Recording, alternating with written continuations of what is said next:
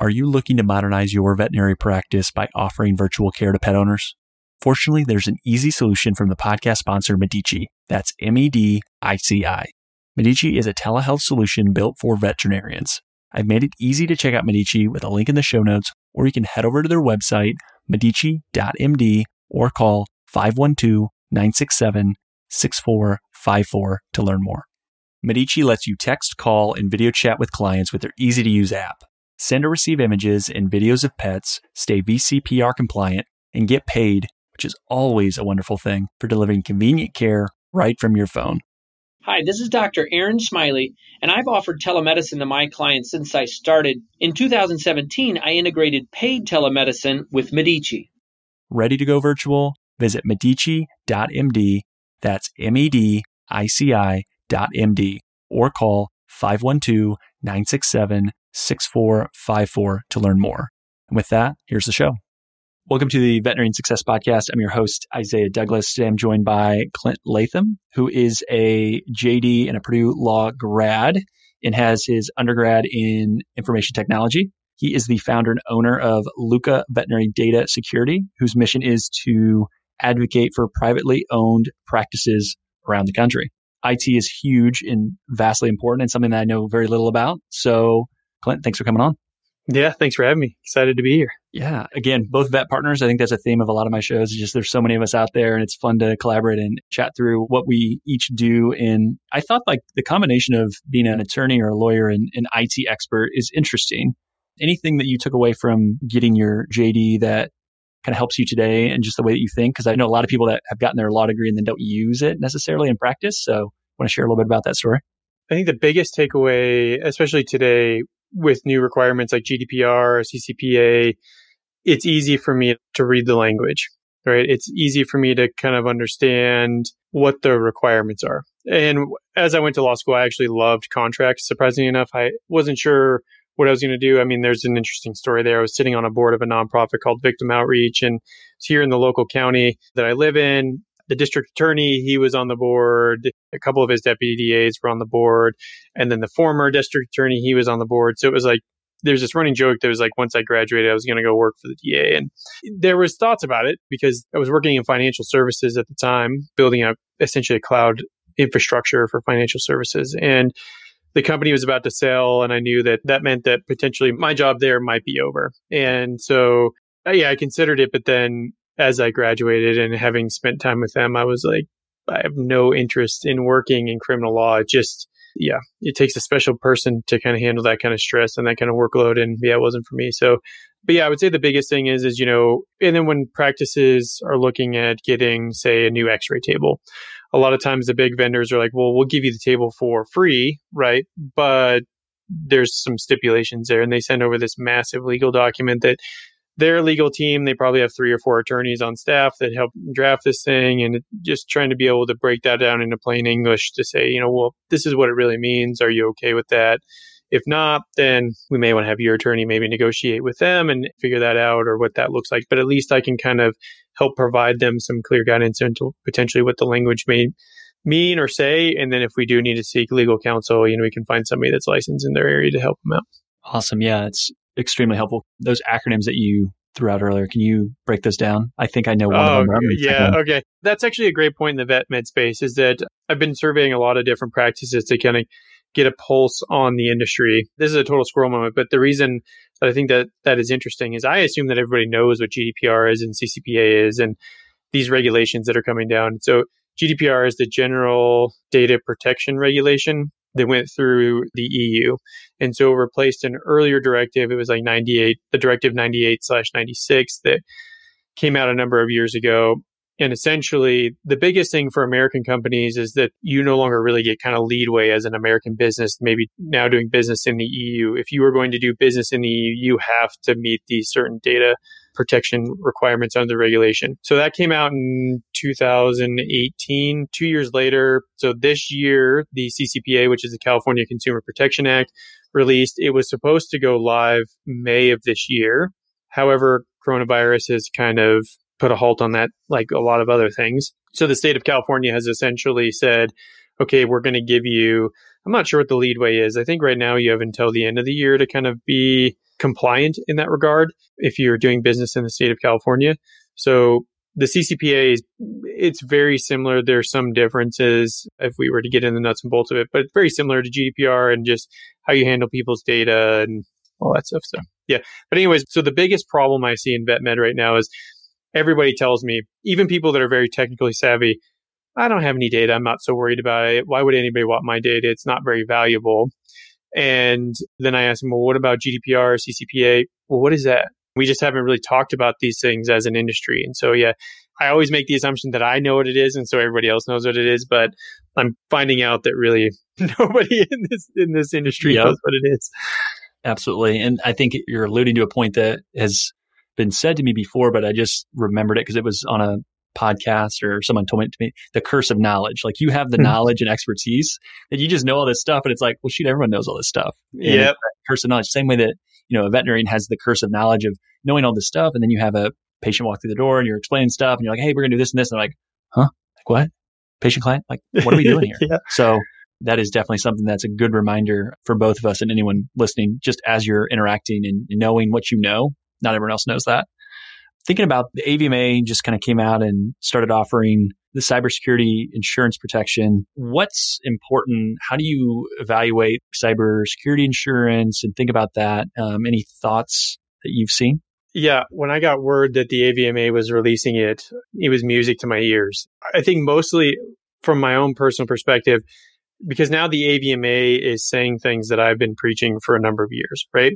But it's very hard when you're a data security professional people are like, well, this is your business. This is your wheelhouse. So of course you think it's important. So for me to hear an organization in the vet space like the AVMA talk about the importance of protecting your practice and the value of your data and that we are in the crosshairs and that's another thing. I mean, most vets don't think that they're going to be attacked because they think attacks are targeted specifically, right? They think that they have a specific target on their back. But what they don't realize is that if I'm a hacker, that's a waste of my time to try to go after a single business. I'm basically going to take a waterfall approach, right? So I'm going to craft some tool that looks for certain attributes across all businesses across the globe.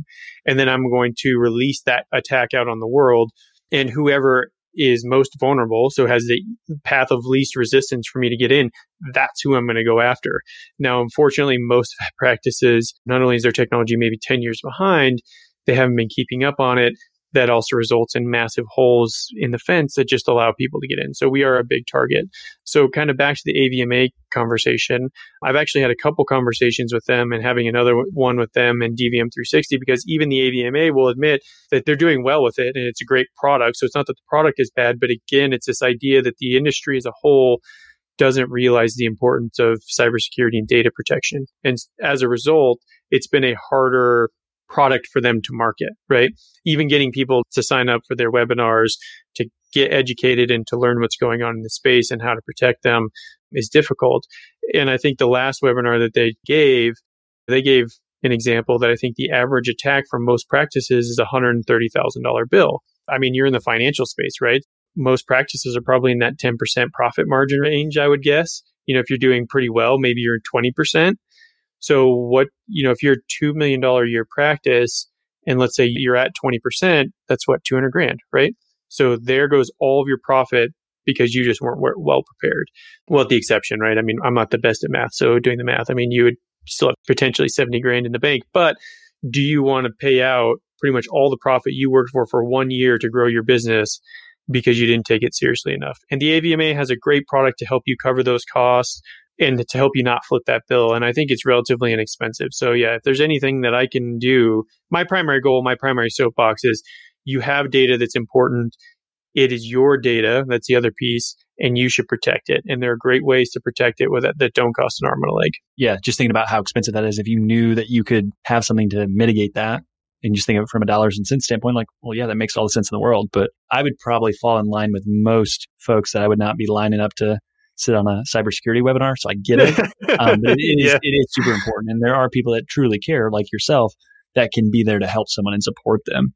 And when I think about actionable things that people can do from a cybersecurity standpoint, I mean, if I'm just trying to get something in place, give me the building blocks or some actionable like things to start thinking about. So, shameless self promotion. I do have a free ebook. You can get this for free. It's five simple steps you can do to protect your practice. And these are things you could probably do in a weekend or things you could probably do over a couple lunch hours. I'd be happy to share that out with anybody wants it. It's free. We'll put it in the show notes. It's easy to find it. Yeah, there you go. But yeah, I mean, so I would say the first thing is passwords, right? How are you managing your passwords? If you're a cornerstone clinic, are you using IDEXX? Oh, you could probably guess the rest of the password there for everything in your practice. You know, are you using that default password? I can't tell you how many times I walk into a clinic and they've got passwords just on sticky notes on the computers and all sorts of things. So if we think about password management, the number one attack these days is comes down to what we call social engineering. So it doesn't require anybody to be really super technically savvy. It just requires them to know how to manipulate people. So potentially what that means is I could bring my dog Fluffy and get a basic exam for 60 bucks or whatever the going rate is, 60, 80 bucks. In that process, while you're checking me out, I can be taking pictures of all the passwords you have on those sticky notes. Sometimes I'll even see as I walk into clinics and I kind of try to think like somebody that's going to hack them and what things would I want to steal? What would I want to take pictures of? I'll see stamps with our bank account information on it. I mean, there's so much information readily available that I don't have to really do anything to to start the process for me to attack your business, right? So really think about your password management. There's some great tools out there like 1Password or LastPass that will create unique passwords for you. It's also a great way to, they have business accounts. So you can make your practice management system, your bank account, all this stuff, these in 25 character, really insane long passwords that nobody's ever going to remember, which is a good thing. But then you can assign accounts to them and make it easy. So really the users are just, you can even patch it into a web browser. So it auto fills those passwords. So the great thing is, is let's say Susie receptionist leaves, we don't have to worry about updating that super long password. We basically just change her password in the password manager. She no longer has access to it unless she was really trying to be deceitful. I mean, maybe she wrote that 25 character password down. There maybe there's some stuff we want to change, but we can auto generate it in 1Password. The next time we go to that website, 1Password will notice that it's a new account and it helps you update it and all that stuff. So it's just a really great way to manage your passwords. So the first thing is is really think about how you're managing your passwords. But the second piece is there's some great free tools that are out there. One is Have I Been Pwned and the other one is VirusTotal. So the pwned one is great and it's a again, the website is just haveibeenpwned.com. If you Google that, you'll find it. Dump your email address, any usernames that you use, dump it in there, and it'll tell you if that email address or that username has ever been compromised. And what I mean by that is that I can go out on the dark web right now and download lists of passwords, usernames and passwords for free. And there's even an operating system that has them all baked in. So it's kind of constantly looking for the latest and greatest usernames and password lists, and it's updating that. Because again, this idea that I'm attacking a single site, that's just not the way it works. I build a machine or a bot and I dump millions of usernames and passwords, and then it just goes and crunches all these usernames and passwords against websites, against our business until it finds a way in. Once it finds a way in, it's like, hey, I'm in. And it did it for me and it ran in 30 minutes, right? So again, is your email address or password. Has it ever been compromised? If it has, again, think about using something like LastPass, 1Password to manage those passwords, make sure those have been updated. Virus Total, I think, is a great one. It's a website. Most people these days and most practices I talk with, they're like, hey, I have antivirus on the machine. Yeah, we have antivirus. Our IT guy has like antivirus or we downloaded some antivirus. I can tell you right now, antivirus is out of date. And you really need something that's based on machine learning and is AI based and that's analyzing billions of machines across the network or across the globe to constantly update itself against the latest and greatest attacks. So VirusTotal is a great example of that. I could send you a file and you could upload it that we know is infected and you'll see how many antivirus tools actually catch it. Sometimes it's like 30%, like only 30% of the antivirus tools catch it. But the great thing is, is that unfortunately I've seen a lot of practices that get hacked through resumes, right? So again, back to the social engineering thing, we know that you're always hiring. So if I'm looking for a business to attack and I'm like, oh, here's this vet practice, it's always looking for vet techs. Every time I go on this job search board, I see them.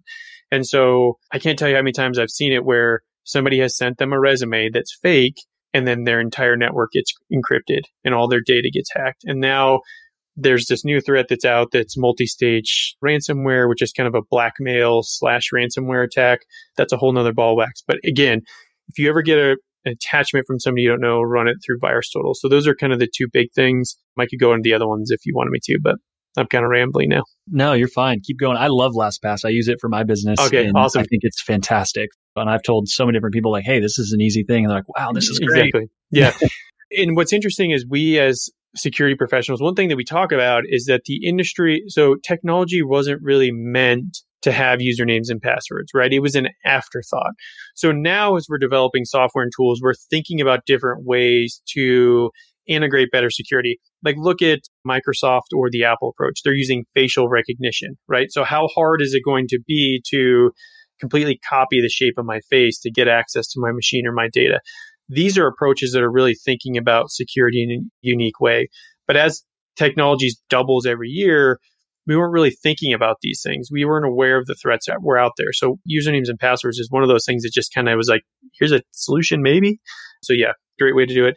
The second piece is really, and I think this is the one where most practices make the biggest mistake is just their backup management. I had this thought this morning, and so I'll use the same thought. So how many practices out there, if you do a surgery on a dog, let's say Jake the lab comes in, he ate a basket full of laundry, right? And so you have to cut all this stuff out of him how many practices out there would just say, okay, cool, we cut it out. See you later. We hope he does good, right? There's no post op follow up. Well, I would hope that every practice out there listening has some sort of post op follow up, right? But why do they have the post op follow up? For the recovery. So we need to think what's important is, is we made a change to this animal to help potentially save its life. But what's really important is the recovery aspect. So if we don't pay attention to the recovery piece, the surgery was pointless, right? So if something goes wrong in the recovery, the surgery did us no good because we end up losing the animal anyways. So what I see with more and more practices than I can say is they're like, yeah, our data is backed up. But then I end up getting a call from a practice. It's like, yeah, we thought our data was backed up, but we had no post op on our backup process. And so what I mean by that is that they actually didn't look to see if there was an active recovery process. Can we actually go through the recovery process of recovering our data? Do we know how often it's backing up? Thinking about things of how long can we be without the data? So we're backing it up somewhere, but how long does it actually take it to get it back? So if we had some scenario where we have to lean on that backup, how long does it take to get back to us and live, right? So what's our real time recovery objective? And then our recovery point objective are kind of two things to think about. So how long can you be down? Your QuickBooks data, you may be able to live without for a week, right? So you maybe only need to back that up every Friday because you're reconciling your invoices every Friday, right? So once a week but your practice management data is changing every minute, every 30 seconds. So if we're backing up once a week, what's that thought process if you lose a week's worth of data and you have to go back to a backup? So these are all things that nobody ever thinks about. And unfortunately, they don't think about them until it's too late and they're kind of stuck in this really bad position. So really it's thinking about how is your data backed up and really just testing it some way. Do your due diligence. Don't just trust your IT guy. Say, hey, let's do a test. I want to know how long it's going to take to get this back. And can I live with that amount of time that it took? So that's the biggest thing is really how is your data being backed up and how fast can you get it? Perfect. I think those are great examples and things to think about as far as the risk to continuing to function like normal and do what you enjoy doing and not chasing down something to be like, oh, or you know, if it would ever get out that all this data was lost or that you're not running your business effectively, like what reputational damage does that have? I mean, that's the other thing is that most people like, they don't think, well, again, back to that idea that well, I don't have any valuable data, so why would anybody want my data? But again, if we just use California as example with the CCPA, the California Consumer Protection Act, you have that act that says if personally identifiable information in combination with something else gets out, your client has the right to sue you. And then you also have the medical board of California that also says that you cannot disclose veterinary patient information without the consent of the pet parent, right? Or the actual client. So if somebody gets a hold of that data and then releases it, I mean, think about just the public persona ramifications. Say I take Fluffy there and I'm living in Southern California and I'm living the credit card rich life, right? So I really don't have any money, but I like to pretend I have a bunch of money. And I go there and then the clinic says, Hey, your dog needs all these services. But I'm like, dude, I can't afford it. Right. But I have this persona with all my friends that I'm rich. Right. And then the data gets hacked and that gets leaked. And all of our friends are like, hey, don't you go there? And then they see in my patient records and in my notes, client couldn't afford it. I mean, this is kind of an extreme example, but how does this now hurt my reputation with other people? Like, so you're driving this Benz and you've got all this stuff, but you can't even take care of your own dog. And this is just the power of data as a whole. So yeah, so there's both legal and financial ramifications from data. Yeah. Tell us a little bit about Lucca, the mission and the logo, which was one of the things that we first connected and talked about what you were doing, I was like, okay, help me understand the three legged dog. Yeah. yeah. So it's probably best just to tell the story there. So I have two York. Well, I have one Yorkie now. We lost one just before WVC this year. So a friend of mine worked with military service animals, and she had sent me an article on these Yorkies that were parachuting behind enemy lines in World War II, and they were doing all this stuff in the trenches. And so we were joking that you know Yorkies aren't just purse dogs, but there was this article linked below about this other dog, and that dog's name was Lucca, and so that's where the company name comes from. But what was fascinating is as I read her story, it was just something that I really it just struck home with me. It was everything I wanted this company to embody and everything that I thought I should embrace. And so Lucca served in the Afghan and Iraq wars, and her job was to lead the charge for the Marines into new territory. And she would find human threats, bombs, whatever, right? So just hidden threats. On her last tour of duty, she had found an IED that was hidden. So the Marines come up, they start disarming it. She does what she does best. She just charges ahead. She finds another IED. Before the Marines could get there, unfortunately, the IED went off. And so she took the brunt of the impact. But the Veterinary Corps of Engineers was there. They airlifted her out. And so she ended up just losing a limb. And what I loved about that story from a technology perspective is that I wanted Lucca to be there to guide practices and give them a clear guided path through the technology landscape right? Because there's all these hidden threats and dangers that lurk around every corner in technology. And as veterinary professionals, we're focused on doing good medicine. We're not focused on these hidden threats. So we need somebody there to give us this clear guided path and to sniff out the threats. And then to be there to take the brunt of the impact should one of those threats try to attack us. And so it was really, when I read that, I was like, this is everything I wanted the company to be about. And then also just the, I mean, as a dog owner, there's no way to describe that human animal bond other than just you know another amazing service animal. Another another interesting thing about Lucca is that she did over 400 tours and she never lost a single soldier, which is pretty amazing. So it's like it just gives you a real high standard to try to live up to. Yeah, you know, hey, if being the IT expert maybe doesn't work out, I think marketing. I mean, the branding, the it's so good. Like it, yeah. it's great. So I yeah. yeah appreciate that. I love that story. Extremely interesting you had a LinkedIn post where you cited most veterinary practices spend between about one and a half to three percent of gross revenue on IT, and that's out of the question. But there's a way to stay within AAHA's recommendation of about half a percent. Can you explain to me, A, why are people overpaying and voluntarily overpaying? And like, how do you make that big of a difference? So again, going back to if you're running a profit margins around mid teens or 10%, like that's legitimate. That's a vacation or that's bonuses to people. Yeah. So this kind of came back to when I first started in the technology space in vet med is that I think that most practices can't afford that. So there are a lot of great companies out there. I mean, I could name a number of great companies, one in particular that I worked with, that if you have that kind of budget, then I would recommend them until the sun comes home. But unfortunately, for most practices, it's just out of the question, right? Like there's no way they're going to spend anywhere from 1500 upwards of $5,000 a month on IT costs. And for most practices that I've talked with, they're also like, that's a full time employee, right? For them, they can hire a level one support tech to actually work in the hospital, maybe also do some reception work or some other admin work within the practice, and then help out with that basic tier one support for less than the cost of hiring a more red carpet IT service. And then you have AAHA and their pulse points. It says, yeah, you should be spending roughly half a percent on your IT contracts. And so the idea is like, how do we provide a good service? How do we help to minimize the cost of IT? And this is what I started to see as I was working with more and more practices again, to use an analogy in vet med, is that having two Yorkie or having a Yorkie now, my DVMO, as long as I can remember, has always said, we got to clean his teeth once to twice a year, right? Well, his reasoning is, is that if we can help prevent that periodontal disease, it has this downstream effect on his overall health. And so as he ages and gets older, we can kind of help give him a better quality of life and overall health by starting with the teeth, right? And then we can work on everything else. And IT is kind of really the same thing. So if we think about data protection and security first, and we look at where those holes are, that has a downstream effect on the overall health of your IT network, reducing your need to have somebody there to constantly fix some more of those administrative based issues like slow computers, slow networks, that sort of thing. And then again, allowing us to kind of be smarter and budget and keep our dollars right around this point for half a percent per se.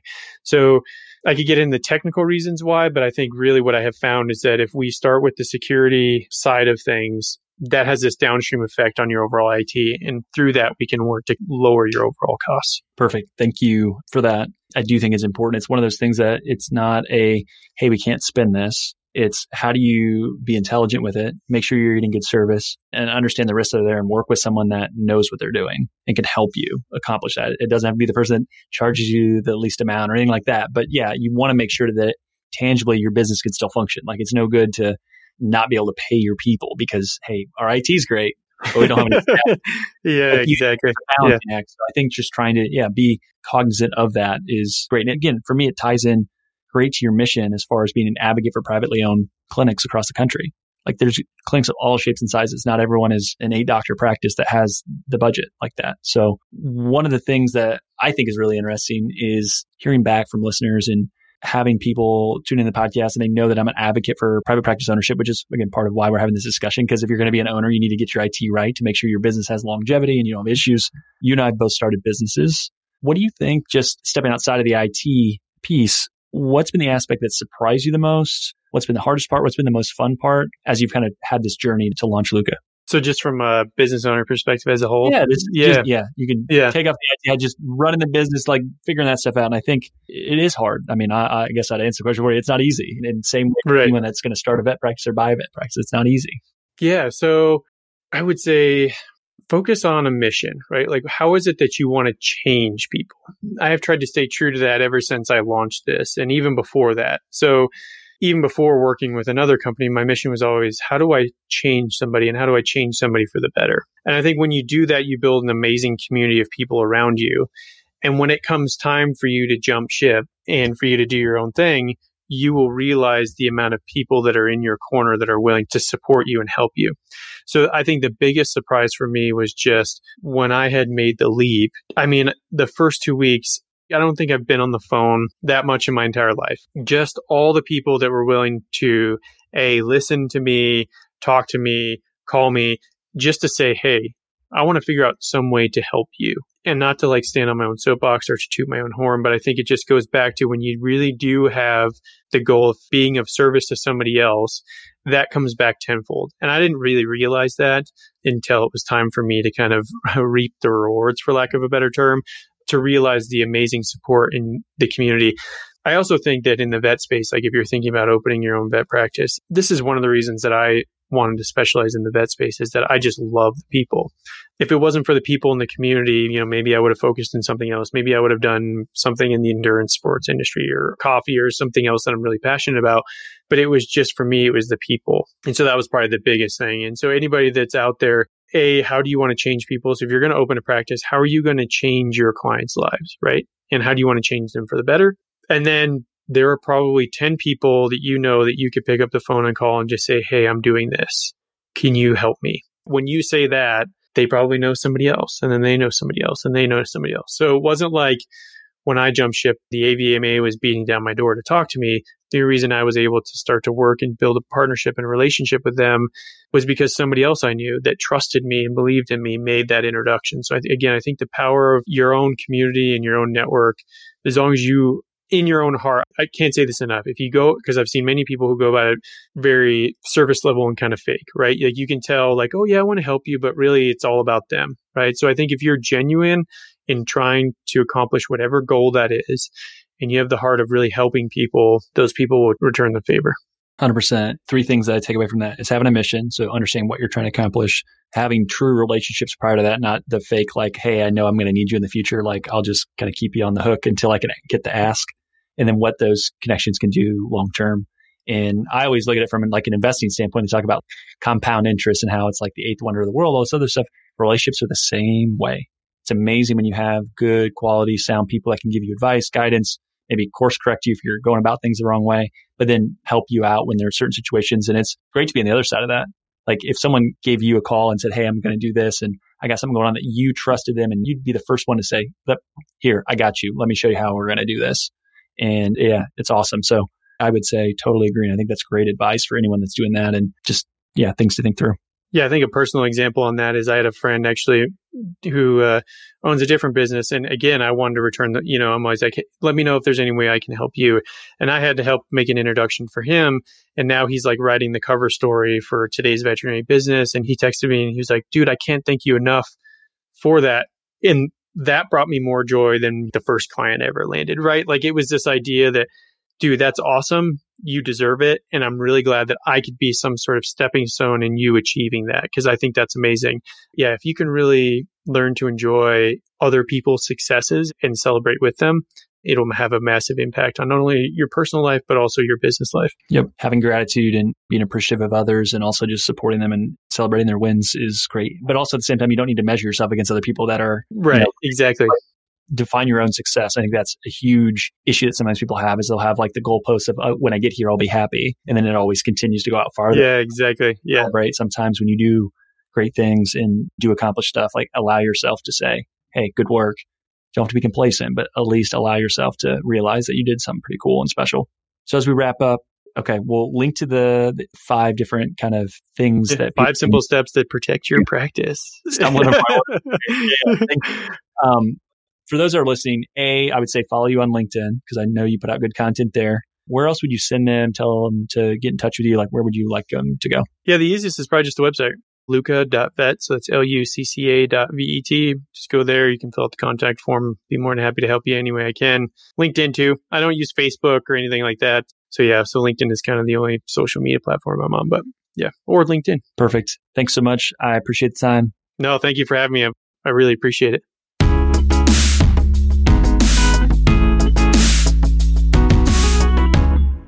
Thanks for listening to today's show. The comments made on today's show should not be taken as investment, tax, or legal advice. All comments are for educational purposes only. You should talk to your professional team before implementing anything. Isaiah is the founder of IED Financial Planning and Wealth Management. Isaiah is a registered investment advisor in the state of Indiana. The biggest compliment you can give is to share this podcast with a friend. Reviews help the show get found, and Apple Podcasts is a platform that is predominantly how people listen to the show. If you have three minutes, love the show, head over to Apple Podcasts and give us an honest review and rating. That'll help more people find the show. For all of today's links and information, head over to the veterinariansuccesspodcast.com. There you can also subscribe via your favorite podcast platform so you won't miss another episode. Finally, if you'd like more information and insights and the ability to have your voice heard, please consider joining the private podcast Facebook group. You can search for the Veterinarian Success Podcast on Facebook or head over to the veterinariansuccesspodcast.com, scroll down to the About Your Host and click on the Facebook icon. Then I can approve you, let you into the group, and would love to hear from you there. Thanks for listening, and I'll be talking again to you soon.